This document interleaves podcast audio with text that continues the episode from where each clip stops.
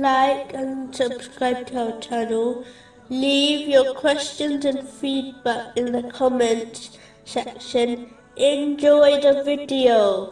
In a narration found in Jami At Tirmizi, number 1205, the Holy Prophet Muhammad, peace and blessings be upon him, advised that the lawful and unlawful are clear.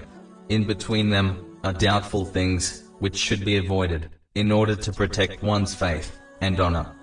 The vast majority of Muslims are aware of the obligatory duties and the majority of unlawful things such as drinking alcohol.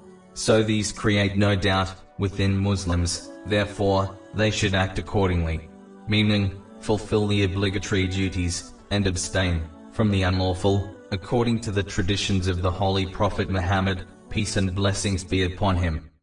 All other things, which are not obligatory, and create a doubt in society, should therefore be avoided. Allah, the Exalted, will not question why someone did not perform a voluntary deed, instead, He will ask why they performed a voluntary deed.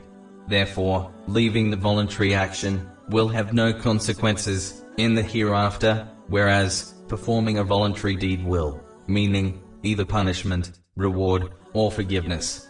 It is important for Muslims to act on this short but extremely important narration, as it will solve and prevent many problems and debates.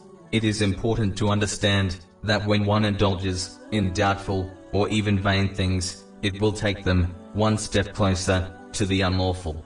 For example, sinful speech is often preceded by vain and useless speech.